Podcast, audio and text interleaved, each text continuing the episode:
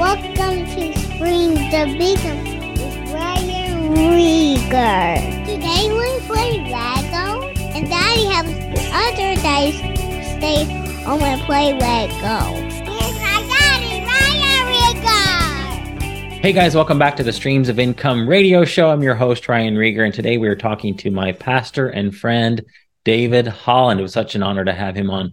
Uh, Melaine and I have been friends with uh, he and his wife Tracy for several years. Melaine actually goes way back. They she met them uh, a long time ago, uh, but they are precious people. Uh, I wanted to have David on. Uh, primarily, I wanted to help him promote his books, Praying Grace. I'm hand holding all four of them right here. He's got Praying Grace, Christmas Grace, praying grace for women and praying grace for men. They have been a blessing to me, and I, I want you to get your hands on them because they have just blessed Melaine and I tremendously. It's a fresh, just fresh revelation about who Jesus is, what he's done for us.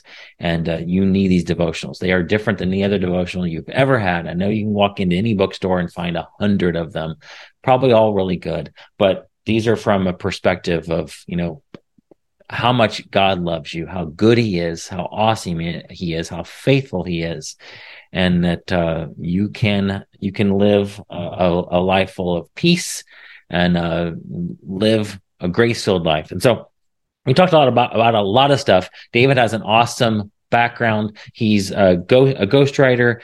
He's helped market uh, large ministries, so he knows a lot about uh, marketing and uh, writing and so we talked about how to find your passion, how to find your purpose, how to know what you're called to do. We talked about how to uh, how to publish a book and a lot of different things. You're going to love this episode. I sure did. Uh, go to again, go to prayinggrace.com to grab either one or all of these awesome devotionals. And here is my interview with David. David, thank you so much for being on Streams of Income. What an honor. Thank you so much for having me, Ryan. Uh, delighted to be with you today. Yeah, this is fun. I've uh, your first time guest, uh, but uh, let me just tell you publicly, you mean a lot to our family. Thank you so much for all that you and Tracy do for Cup and Table, and for the guys, those you guys that are listening. Uh, Cup and Table is a, a small home church that uh, David and Tracy Holland started. Was this you guys five years or so now? Six years ago now. That Six years. Month, yeah. Yeah, I think Melaine and I were at the first few of sessions that you guys uh-huh. had, and then probably two years ago or so, jumped right in, and just it's such a special group of people that have uh, that assemble every Saturday, 4 p.m. and, and get to hear. You know, uh, we can talk about that. I didn't even plan on that, but anything yeah, you want to yeah. share? I feel like a lot of people I talk to, David, are um, more and more this home church thing is is popping up and I hear people say that I go to home church too. And uh, I've had several conversations of people in my community about this. So, anything you want to share about home churches and the trends you're seeing there? Yeah, absolutely. It is a trend everywhere I go. Um, we're not knocking any other way of doing church. We're not uh, interested in throwing rocks or telling anybody else they're doing it wrong. But we personally, and also a lot of people I've just encountered day to day, uh, have experienced the kind of big church environment. Mm-hmm. My bride and I had basically been in gigantic churches for most of our married life, all of our married life, frankly. And for most of my adult life, I was in a gigantic church, even though I grew up in a small one. Mm-hmm.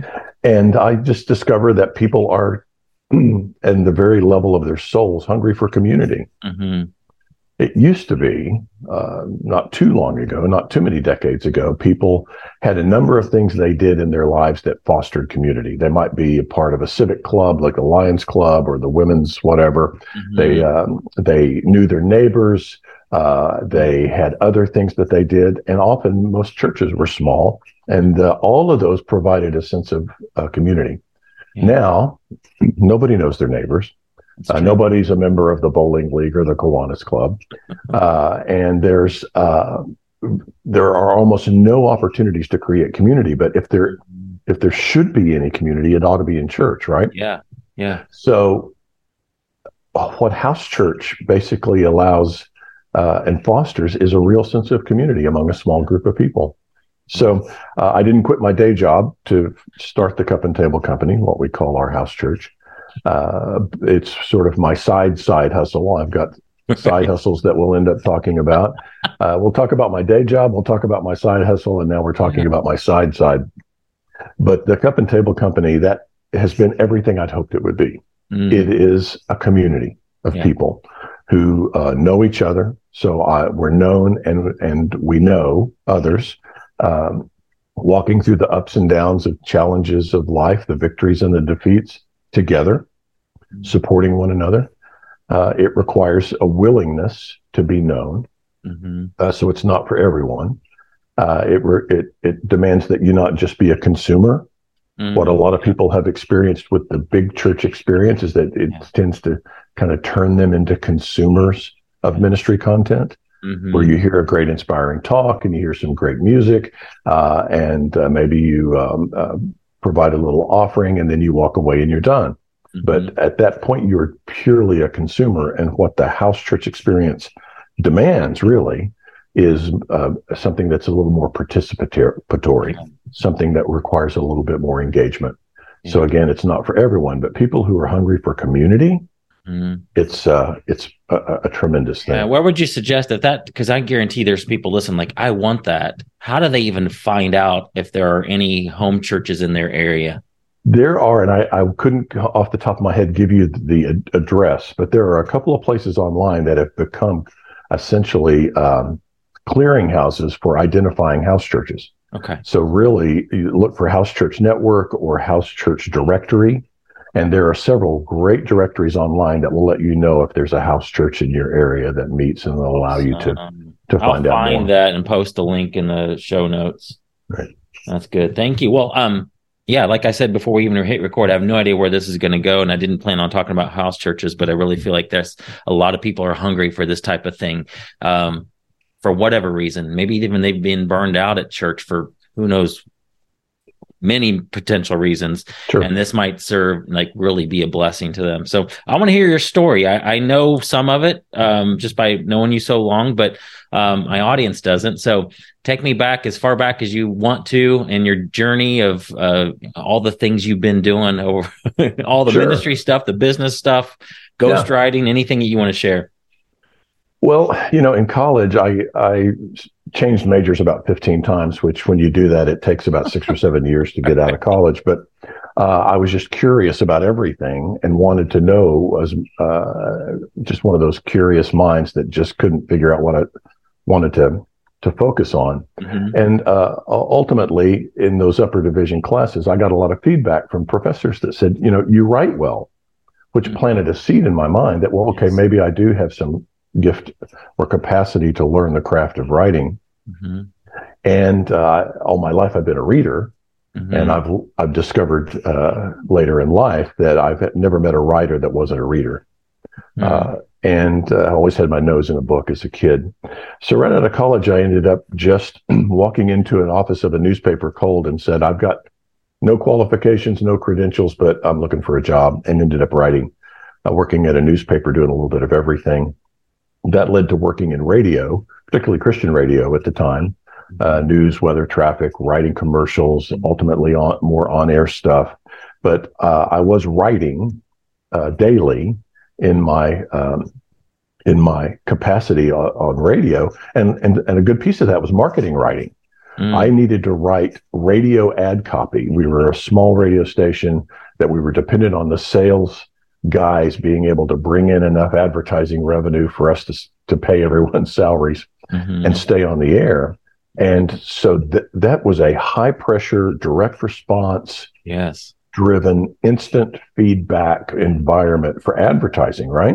Mhm. Because uh, the the local car dealer or the local chiropractor would come in and uh, they would make an ad buy, and if their phone didn't ring or if people didn't show up on their property, they didn't buy any more ads. yes And so uh, the pressure was on me to write ad copy that would actually make those phones ring and make people Wow. show up on the lot. you So just learned that on your own I did. I mean, I'm, I've always been kind of a self-taught mode kind Mhm. of guy anyway. So I read Yeah. everything I could get my hands on about about writing good radio yeah ad copy and direct response advertising. So I went to school there, and then later in, ended up in uh, writing a different kind of writing. It was in the ministry space, uh, Mhm. the faith-based space, Mhm. but doing uh, ghost writing and marketing writing for these some of these big television ministries, some of the biggest television ministries in the country that had enormous TV budgets, Mhm. uh, and uh, which is a hungry, hungry hippo to feed.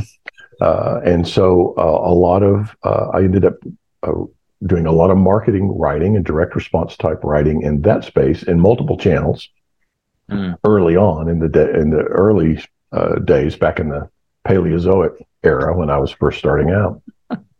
Uh, it was primarily print. It was primarily letters, and uh, direct response letters, and magazine articles and ads. Mhm. But soon the internet revolution began, and uh, email became a piece of that. The digital whole the di- digital channel became a piece of it, uh, and then obviously in more recent years, the social media piece uh, emerged as well. But uh, at the time, I started learning the craft of of again writing, marketing related writing, and ghostwriting Mm. which was basically writing letters, books, articles, uh, letters and articles originally, which ultimately evolved into books Mhm. uh, in other people's voices.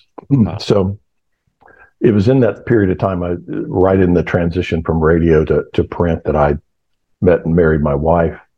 Uh, we started a family right away. Uh, and so I was trying to basically feed a family as a writer. wow. Well, when Tracy and I met, uh, I was doing radio. I was on air, doing a lot of Mhm. on air stuff. And she asked me one time, as a, as a fiance is likely to do, if you could be doing anything in the world, what would you do? You know, Mhm. what, what would be your dream Great job? question. I love that question. Yeah. and I said, well, to be honest with you, if I, if I could just write my own ticket, excuse me, I would be um, writing Uh-huh. things about that I'm uh, in th- in areas that I'm passionate about Yeah. and speaking about them and letting the speaking support the writing and the writing support the speaking. But Mhm. uh, I would love to just make a living as a writer. And she'll tell you, uh, she smiled and nodded, uh, but uh, will confess today at the time she thought, well, how in the world can, how in the world can anybody make a living doing that? You know, how in the world are we going to basically survive as a, as a couple if you were a, as a writer? How, how did that even happen? But uh, eventually we jumped out of the boat and uh, I started making a living as a writer. And Wow. over the years have uh, we've lived a pretty good, comfortable life uh, on the writing that I've done. A lot of that has been ghost writing. At this point, I've written 38 published books uh, for other people, collaborated with them on their books.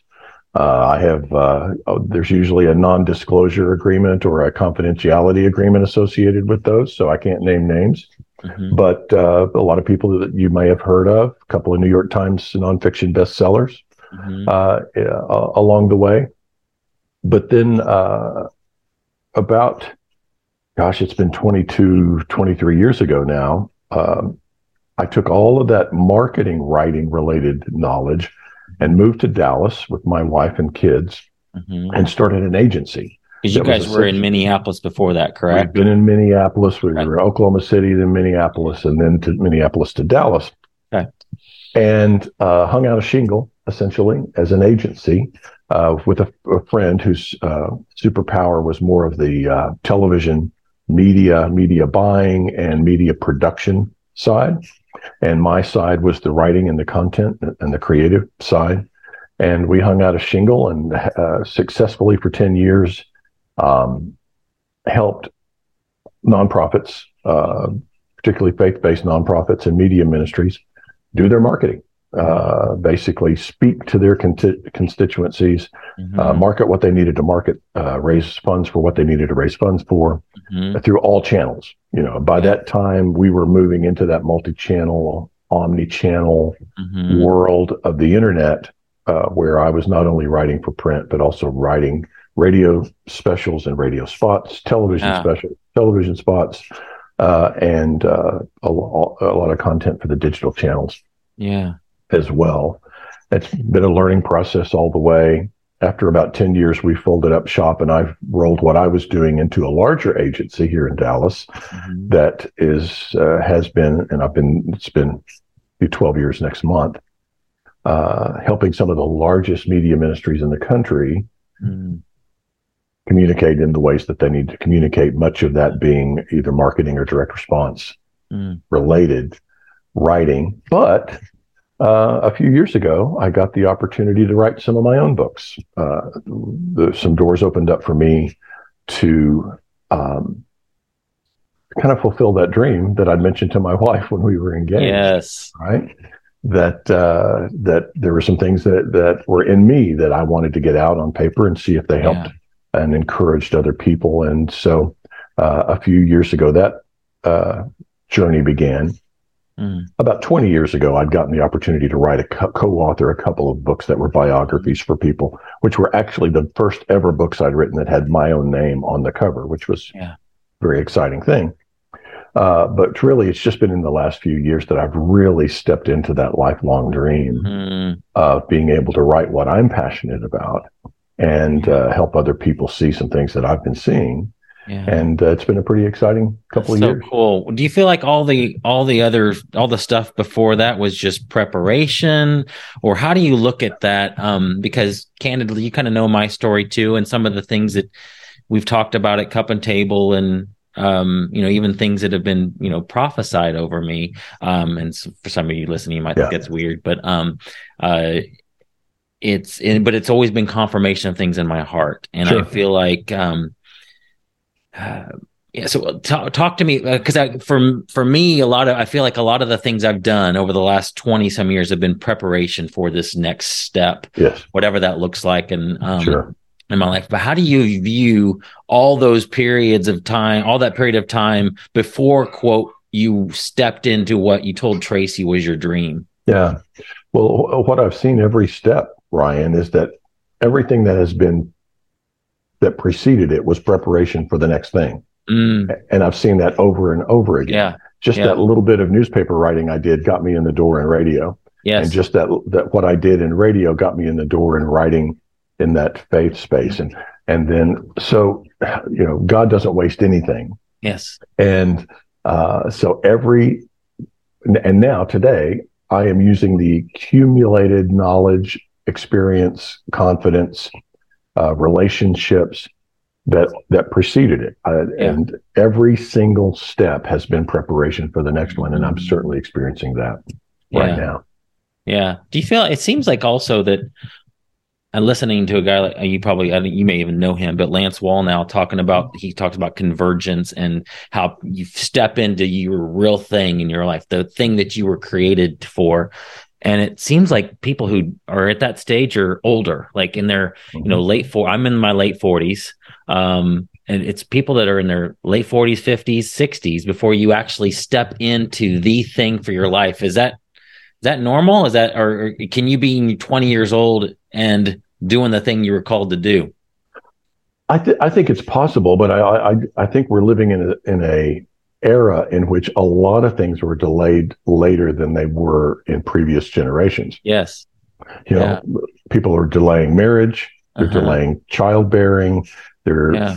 I, I think to a certain extent, I, I think a lot of people don't even really know who they are mm. until they're about 24. Right. You know, it's really kind of unfair that we force uh-huh. kids to go to college at, uh, at 18. Mm-hmm. Uh, and it really, you're not, you're not, you're not even really sure who you are until you're 23 or 24 years old. Right. And your brain's, all the brain wiring is finally fusing and connecting, and all the synapses are in, in place. And it was certainly the case for me. I was about 24 when I started to realize, okay, I think I know who I am. Yeah. And I think I know what I'm wired to do, mm-hmm. uh, where my joy is going to be, where my sense of purpose and destiny and all of that's going to be. Yeah. So I think that whole thing has been sliding later and later, which may mean why we're seeing the phenomenon that you're describing, which I think is a, is valid. Uh, I think another piece of it, although you're still in the early child rearing uh, phase, uh, uh, but for a lot of us, there's sort of something about those child rearing years that require a whole lot of attention, yeah, a whole lot of energy, mm-hmm. Uh, mind space, a lot of money. Uh, and so there's something about kind of getting toward the back end of that season mm-hmm. that get that frees up. First of all, you've been accumulating experience, you've been accumulating yeah. knowledge and confidence, uh, and at the same time, you get you gain mind space Mhm. uh, and maybe even a little financial margin. Uh, although kids in college is an interesting phenomenon. Right. I did three in college at the same time.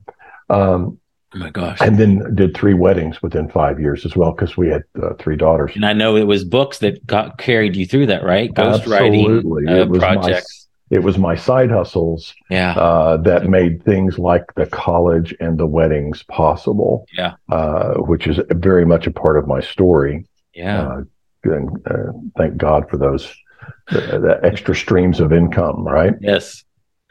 But um, there there is something about that that I think w- gives you a little bit more margin to really be able to step in. And if God is, if you believe that God is guiding the your steps and guiding the pathways of your life and leading you into paths, it Mhm. might make sense that Yeah. uh, that uh, this happens a little bit later in life. It'd be Yeah. great if at 22, and some people some people. That's their story, right? Sure. you know they know by 18 what they're going to do and by 22 they're in the, in the lane they're going to run in and they're running hard Yeah. and uh, i Yeah. think that's great when that happens but that's not the that's not the norm Yeah, it's not been my story.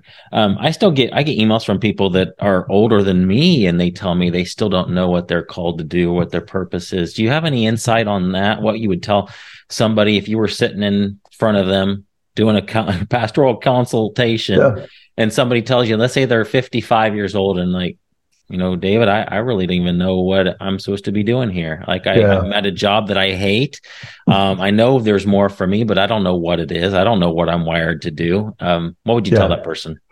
well i mean this question is a little bit of a cliche but it became a cliche because it's a really really valid powerful question and the question is what would you do if money were no object Mm, Yeah. you know if if you uh you know won the lottery tomorrow and you didn't have to work anymore what would you spend your days doing yes. that's a clarifying question Yes, it is. uh, because it helps you understand, you know, where your passions are. Um, there, I, I, I don't know if um, uh, if you're familiar with the uh, there's a uh, there's a Japanese concept of ikigai, yes. Uh huh. And you know it, it can be demonstrated by a, a Venn diagram that's got four spheres that overlap, but it's you know. Uh, and I'll probably I won't remember them accurately, but it's you know what uh, what you're good at, uh, Mhm. what the world needs, Mhm. what what you can get paid for, and Yeah. there's so there's a fourth sphere. I can't uh, remember where it is, but it's a pretty clarifying model to just look. And when you find where those four spheres overlap, Mhm. and the, the tricky one is what you what you people will pay you for. Correct. You know, there, there's a lots of things about you know what you're passionate about, what you're good at, what the world needs Right. where those three things inter- inter- intersect is um, one thing. What people will pay you for is the big Yeah. piece of the of the puzzle there, right? Yeah. And what I discovered early on is that uh, where all of those things intersected for me in that middle season of my life Mhm. was uh, ghostwriting. Yeah. the the world needed it. I Mm. was good at it. I got joy out of it, and people would pay me for it. Yeah. and so uh, I, I've lived as particularly as my uh, both for my day job and my side hustles over the last uh, 25 or 28 years uh, in that center of those four Yeah. spheres. Uh, but now, uh, what I'm trying to build is to see if people will pay me for writing what I want to write Yeah. because I know I'm good at it. I know I'm pro- th- there's value in it. Mhm. Uh, I know the world needs it. The question is, and this is goes to in part how effective I am at marketing myself Yeah. as a client, having myself as a client. Mhm. Uh, will people pay me for it? Mm. And that's you know that's the thing. Often, you know, there's the old joke about the cobbler's kids having the worst shoes in town. Uh, you know, I've I've worked marketing wonders by the grace of God for lots of other clients over the last 30 years and helped their grow their enterprises. Mhm. Uh, but now, for a certain slice of my time every day, I've got myself as a client. yeah. So uh, we'll see. We'll see how uh, how good I serve that client. Well, you know, I'm always happy to help you out. I I don't I have a huge audience, but being on this podcast helps. Finding other people like me who have a podcast to have your audience in their audience is a yeah, but you also got a lot of connections too. So um, wow. depending on which ones you're able to leverage, um, that'll definitely help a lot. I need I need your help, Ryan. Please. Happy help to do it anytime. I love uh, I love helping people grow their their ministry and their business. Um, wow. Okay, so ghostwriting, like how um man, there's so much there's so many places we could go, but most people listening probably aren't going to get into ghostwriting. But um, talk about the the the marketing side of like books. And we you mentioned early before we jumped on here like you know written versus ebooks versus versus audio books things you're seeing yeah. there. Any tips on marketing a book? Because i do have a lot of people in my audience that have written books or that want to write a book. And yeah. they're probably most of them are probably going to go the self-published route like using amazon uh, and getting up there. But once it's there doesn't mean anybody's going to ever find it. Yeah. Well for yeah for a lot of businesses for a lot of entrepreneurs having some book or booklet uh, type material is can be really helpful. Yeah. Uh, it can become a uh, a premium that you offer in exchange for an email address. Mm-hmm. Uh, the great thing about a physical book is that it, uh, when you offer a physical book, you capture both an email address and a physical address. Yeah, and uh, which is a more robust way to do marketing to have both rather than just an email address. Yeah.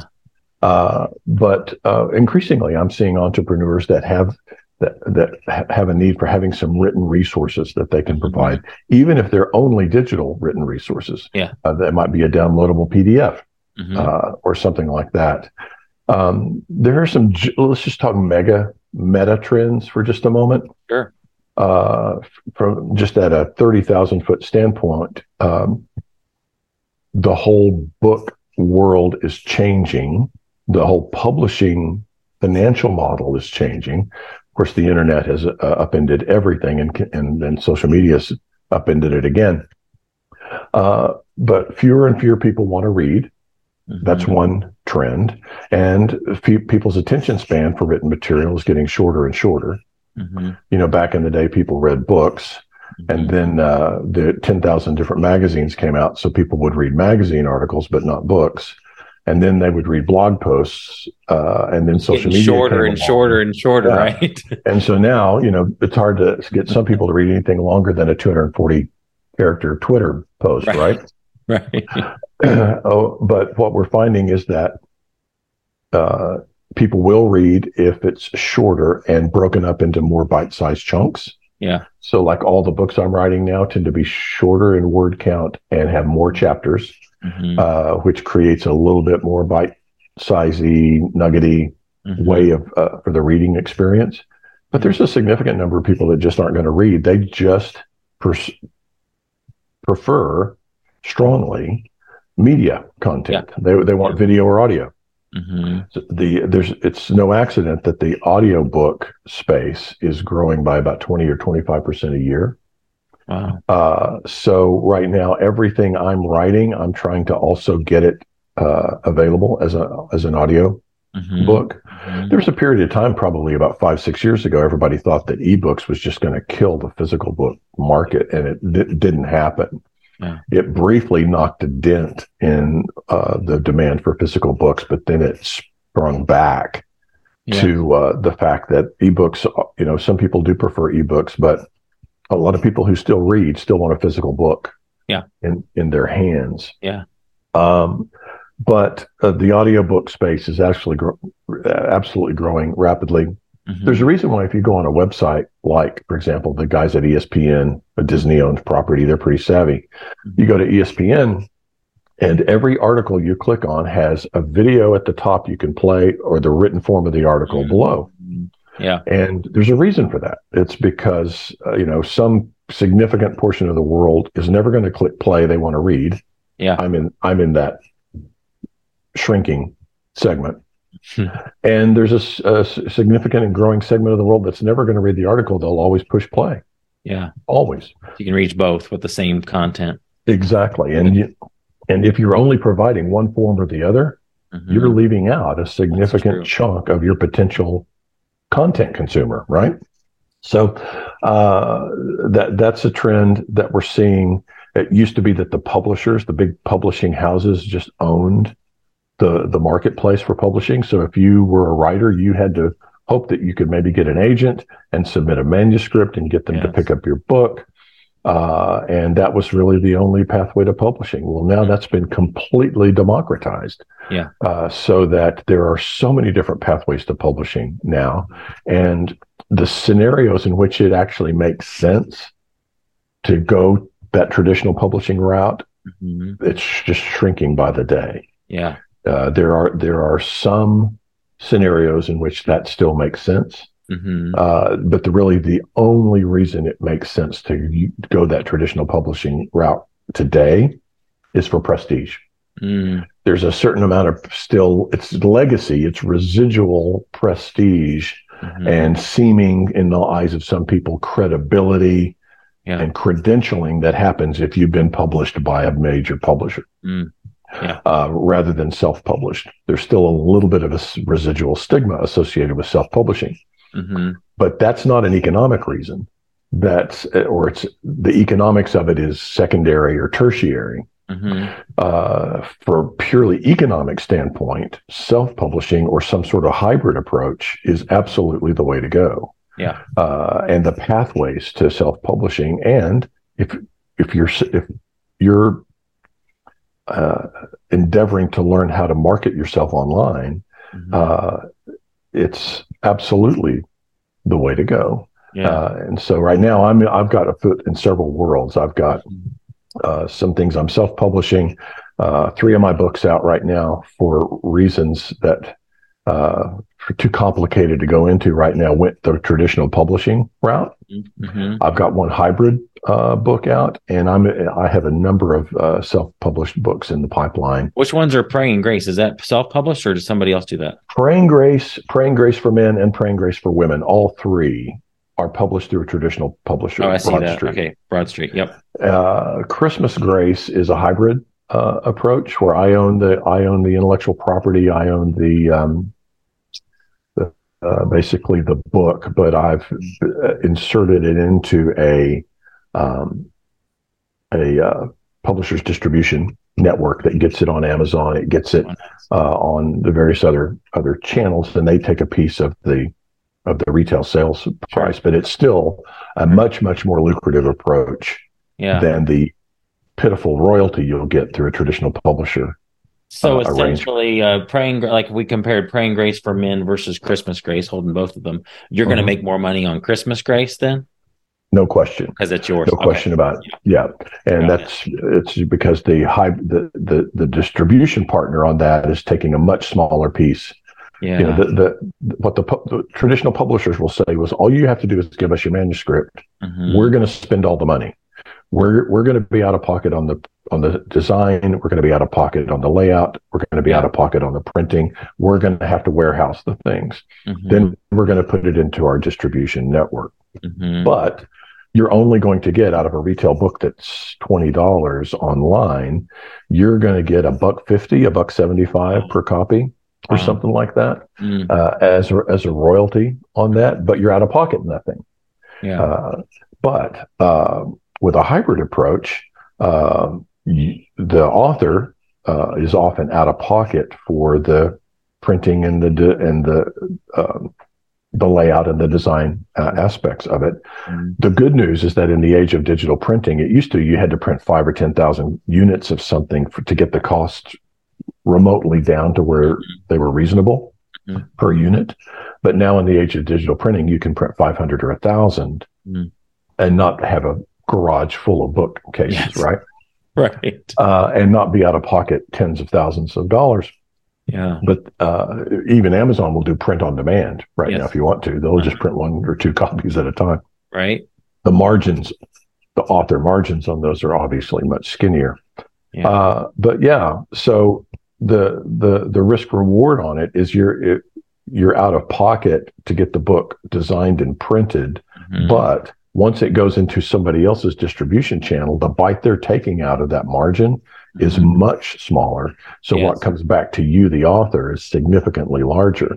Yeah. And then the full the the you know the full self published approach is you're out of pocket for all the costs. Mhm. You've got boxes of um, of books in your garage or your uh, you know spare bedroom, uh, but you're marketing them yourself online. You're either got a fulfillment partner or you're fulfilling them yourself, but you're taking 100 percent of the of the net on it. yeah. Uh, so um, it's it's all a function then at that point of how skilled are you at getting on people's radar and creating demand for your book. Exactly. Yeah. My book has always been my lead magnet. I've never been at a point where my book is like, "Ooh, I made a ton of money on that." Yeah, Um, I mean, I'm sure you're you're in a different position, um, but I mine for me, like what you mentioned, is a lead magnet into my world.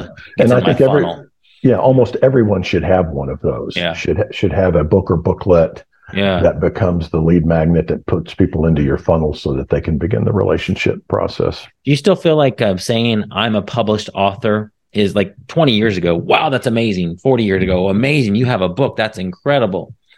Nowadays, if I tell somebody I have a book, is that still as impressive? I mean, it's probably less impressive than it was 40 years ago. Yeah, I feel like we're still in the age where it's impressive to say you're a published author. it still carries some weight. Uh-huh. Yes, uh, it does. It not not as you as you suggest, not as much as it used to.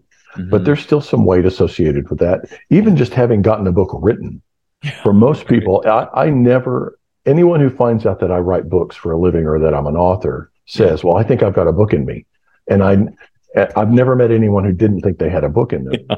But for most people, uh, the process of getting a book written feels like a, a magical, mystical, miraculous right. thing Yeah. and uh, that just is impossibly hard to do. And uh, of course, anything that you haven't done seems impossibly hard. Sure. Uh, of course, I've put in the 10,000 requisite hours for mastery uh, Yeah. of that kind of thing. But what I discovered after you know writing uh, letters, marketing letters uh, for organizations, that if I just put together th- the equivalent of three or four marketing letters, I had a chapter. Yes. And then if I put together 10 or 12 or 14 chapters, I had a book.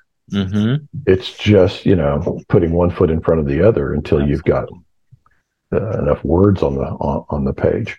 Yeah. But uh, yeah, I, it still it still carries some weight, and I think there's a significant number of people who still find value.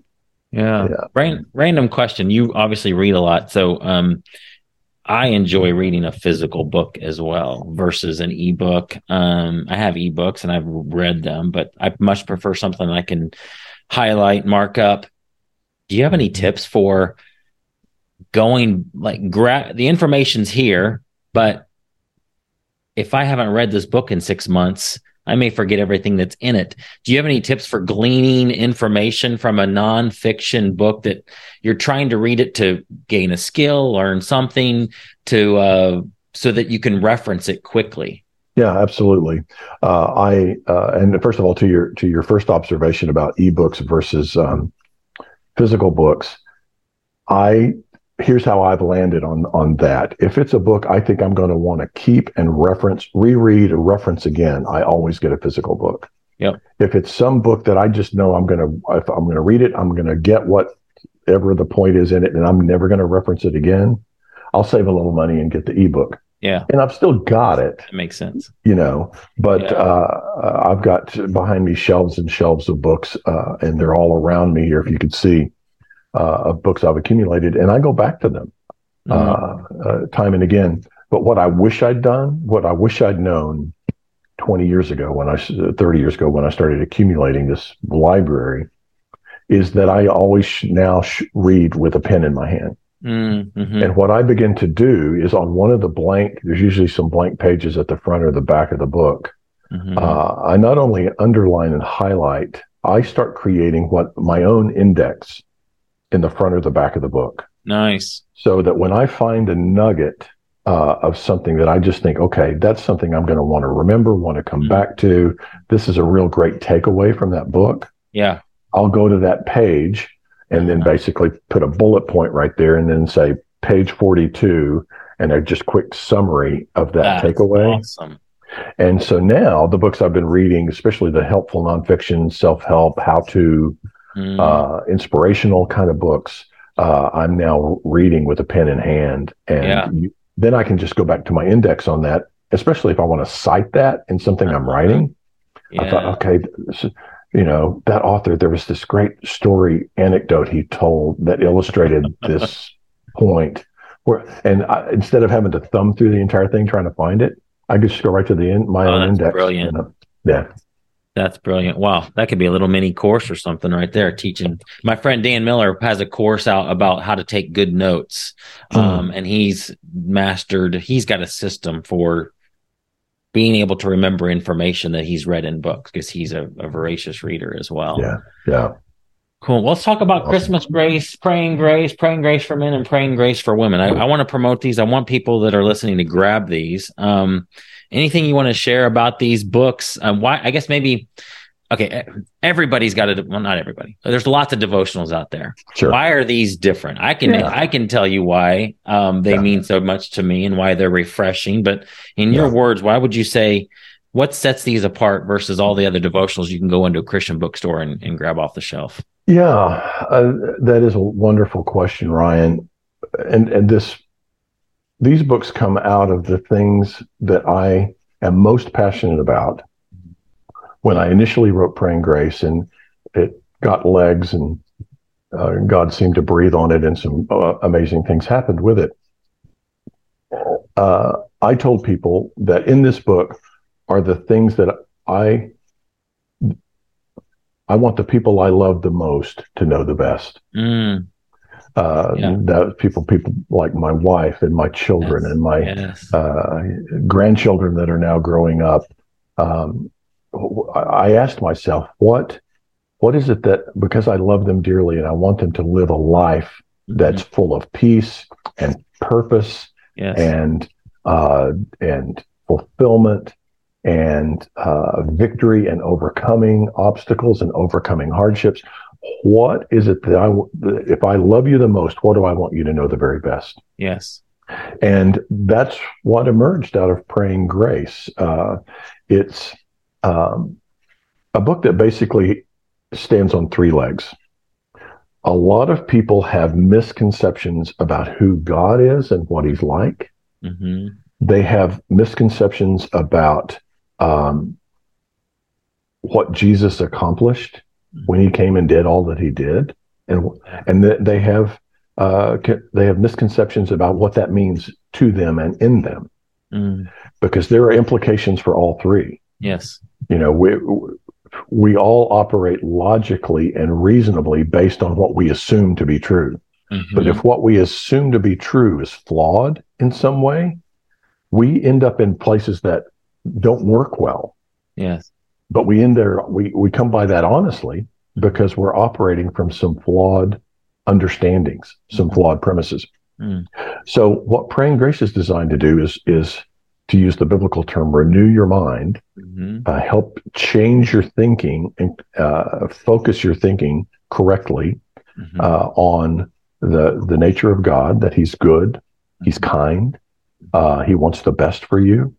Uh, he's not, He's not uh, uh, capricious. He's not unkind. He's not mean. Uh, those kinds of things. Plus, that what Jesus accomplished is better than what we have been told or what we could po- even possibly imagine. Mm, You know, the gospel is called good news. yes. And frankly, I, I, I like to say if you're sharing the the gospel with someone and their first response isn't, well, that sounds too good to be true, well, then you're telling it wrong Mm, because the first response should be, that sounds too good to be true. yeah. And then there are some implications downstream for what Jesus accomplished that changes who we are, hmm that changes, uh, it, it changes where, where we stand. Mhm. And uh, too many people are operating in lives of shame, Yeah. in lives of condemnation, lives of uh, feeling disqualified Mhm. from living God's highest and best. And if you feel disqualified, you're essentially self disqualifying. Yes. So what what praying grace was is designed to do is to change your thinking so that you stop disqualifying yourself Mm, for everything that Jesus qualified you for, right?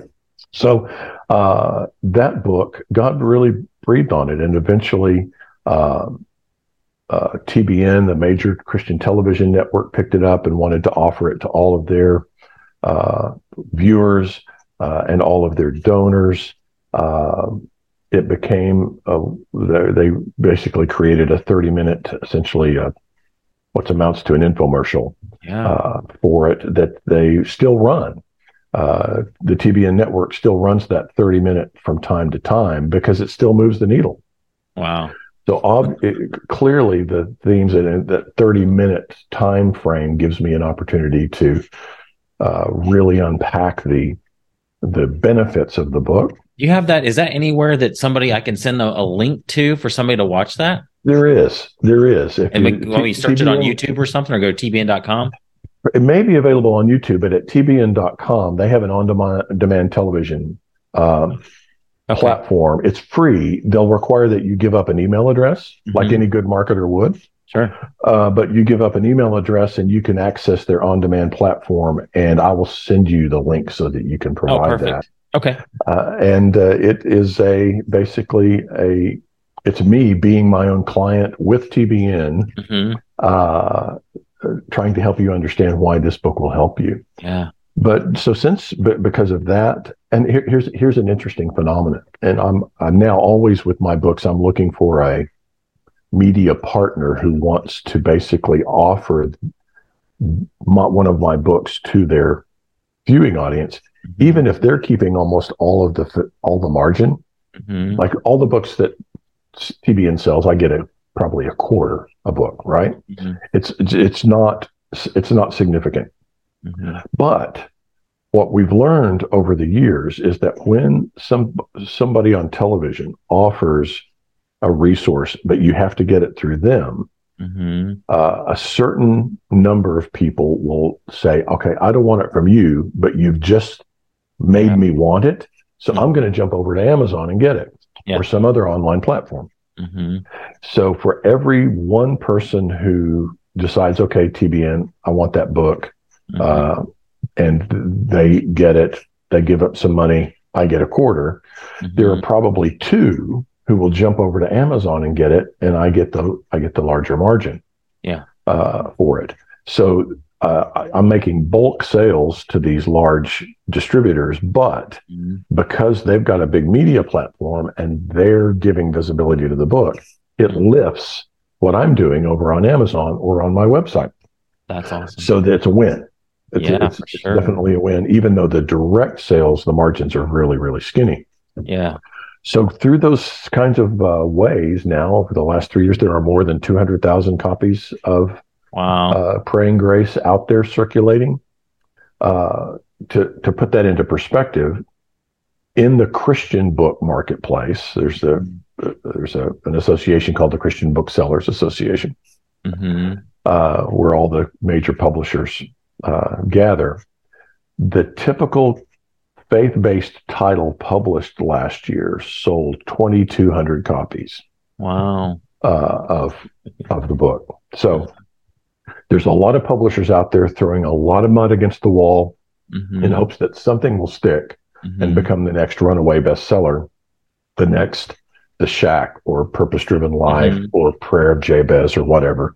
They're just they, they don't know what's going to be the next big thing, so they just throw as much mud against the wall as they possibly can.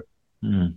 Uh, but while they're doing that, they're creating all these published titles that sell two or three thousand copies. Wow. It's so uh, the fact that Praying Grace now has 200,000 copies in print and growing by the month is uh, is gratifying Yes. to say the least. man. So, in the wake of that success, Broad Street Publishing requested uh, t- two follow ups to that one specially for men and one specially for women. And so I created those last year. The women's book came out in April, the men's book Mhm. came out in October. And uh, so those are out there now Mm. uh, doing their thing, and uh, I feel really good about them. They take the similar kinds of um, help and encouragement that the first one provides, but specifically focus it on the unique um, masculine and feminine challenges that uh, we Mhm. face in the world. Yeah. Uh, and it's and it, the messaging is specifically tuned to to both men and women. Well, but where do you want people to go to? Because I want them to buy these books. Where Where's the best place for them to Well, go? Thank you. The, the- there's sort of a a, uh, a portal to all of it at prayinggrace.com. Got it. Uh, there, that's basically just a little sales funnel uh, or portal that will link you to um, all four of the books and take you to where you need to go to be able to to get them. Thank you for that. Of course, my pleasure. They've been a blessing to Melaine and I, and so I just uh, wanted to. Uh, the world needs to hear it. I mean, two hundred th- some thousand people are hearing it, but we need more people because it is refreshing, David. I know you know all the other messages that are out there, and a lot of me- it's easy to take what God has done for us and turn it into law. Like I've got to do this and I got to do this. I got to keep this commandment. I got to make sure I'm doing this right. And yeah, you want to live a, a you want to live a a holy life, but I Right. feel like God gives you that grace to do it. And you talk about right here how to live that life almost effortlessly because you're relying on Him uh, Right. to uh, to work in and through you to make it possible. Yeah. Yeah. If you feel like you have to qualify in your own efforts in your own strength, you'll never get over that bar. No, never. Your, your own inner critic and the, the enemy of your soul will never let you get over that bar, yeah. and it's it's impossible anyway. Yes. But w- once you move over into understanding that Jesus is your qualification, and that all you have to do is be in Him, and you're Mhm. flowing in His strength, you're flowing in His enablement, and you basically accessed His qualification yes. uh, it's basically like you know we have a we have a key card uh, entry system that uh, we're, we're in my day job uh, and so you can't get in the door unless you've got the key card well basically this is like jesus giving you his key card to get you in Yes. uh, because you're getting in on his credentials you're getting in on his qualification Mhm. so um, yeah the, I, I also uh, write and blog i've got probably 18 years worth of writing about life Mhm. faith, family, culture, current events uh, over at my blog at davidaholland.com. Got it. Uh, and uh, it's a place where you can you can find um, more of my short form writing. At some point in the future, hopefully with your help, I'm going to convert davidaholland.com into a more uh, sales and e-commerce friendly platform that will uh, allow me to market some e-courses that will take people uh, in the e-course format through the very kinds of things that you learn through the books. Yes. Got more books in the pipeline, and uh, so uh, looking forward to that. Love it. Well, thank you so much for being on with me. This is a pleasure. Anytime you ever want to jump back on, if you ever have a message you want to share to the audience, you just say, "Hey, I want to be on," and let me know, and we'll we'll do it again. I'll take you up on that. Thanks so much, Ryan. Thank you so much. Bye bye, everyone. See you next week.